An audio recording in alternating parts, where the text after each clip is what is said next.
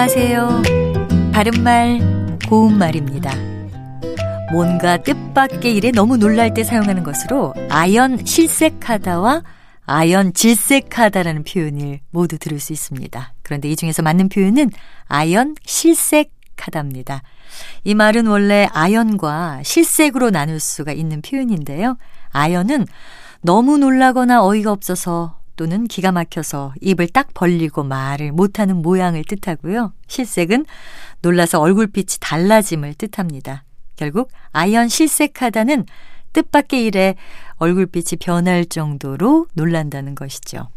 어떤 사람이나 물건 또는 일을 몹시 싫어할 때 우리는 질색 이라는 표현을 하는데요. 아마도 이것을 연상해서 아연 질색이라는 말이 만들어진 것이 아닌가 추측해 보지만 정확한 표현은 아닙니다. 또 질색과 관련한 것으로 질색 팔색하다 같은 표현도 종종 들을 수 있습니다. 그런데 표준 국어 대사전에는 이런 표현은 없고요.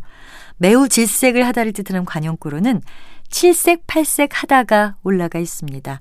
칠색은 태양광을 스펙트럼으로 나눌 때 나타나는 일곱 가지 빛깔, 즉 무지개 색깔을 이릅니다.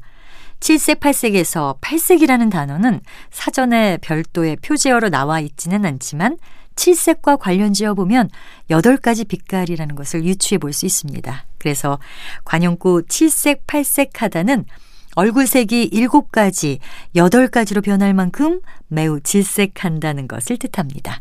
바른말 고운말 아나운서 변희영이었습니다.